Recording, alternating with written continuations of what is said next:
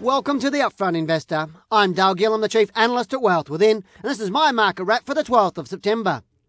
In July 2008, a number of experts were forecasting parity between the Australian and US dollar. However, since the Australian dollar has fallen to below 80 cents US, which represents a discount of nearly 20% on the exchange rate.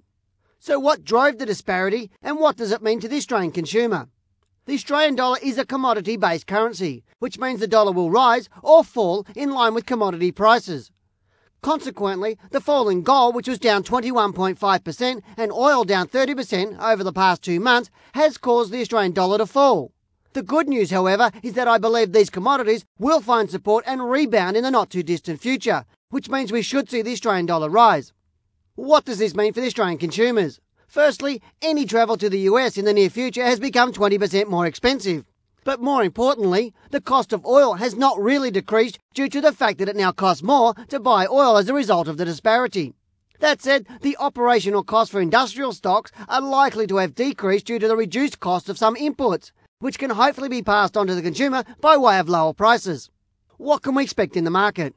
I've indicated previously that predicting the market on a weekly basis can be a risky job, as the market will do what it wants to do and not what I would like it to do. Apart from Monday, the market has traded down this week rather than up as I expected.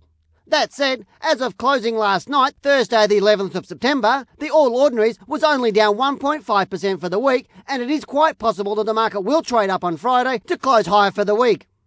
Despite the continued volatility in the market over the past two weeks, I still believe it will rise up to challenge the 5,200 point level over the next two weeks. I am confident that once the market closes above 5,250 points, it should start to rise steadily and shake off the recent erratic behaviour. As always, nothing is set in concrete. Even though probability suggests that the market will rise, we still need to be prepared in the event that it doesn't. Given this, I recommend that you wait until the All Ordinaries moves through at least 5,250 points before buying any stock. I'm Dale Gillham, the Chief Analyst at Wealth Within, and that's my market wrap.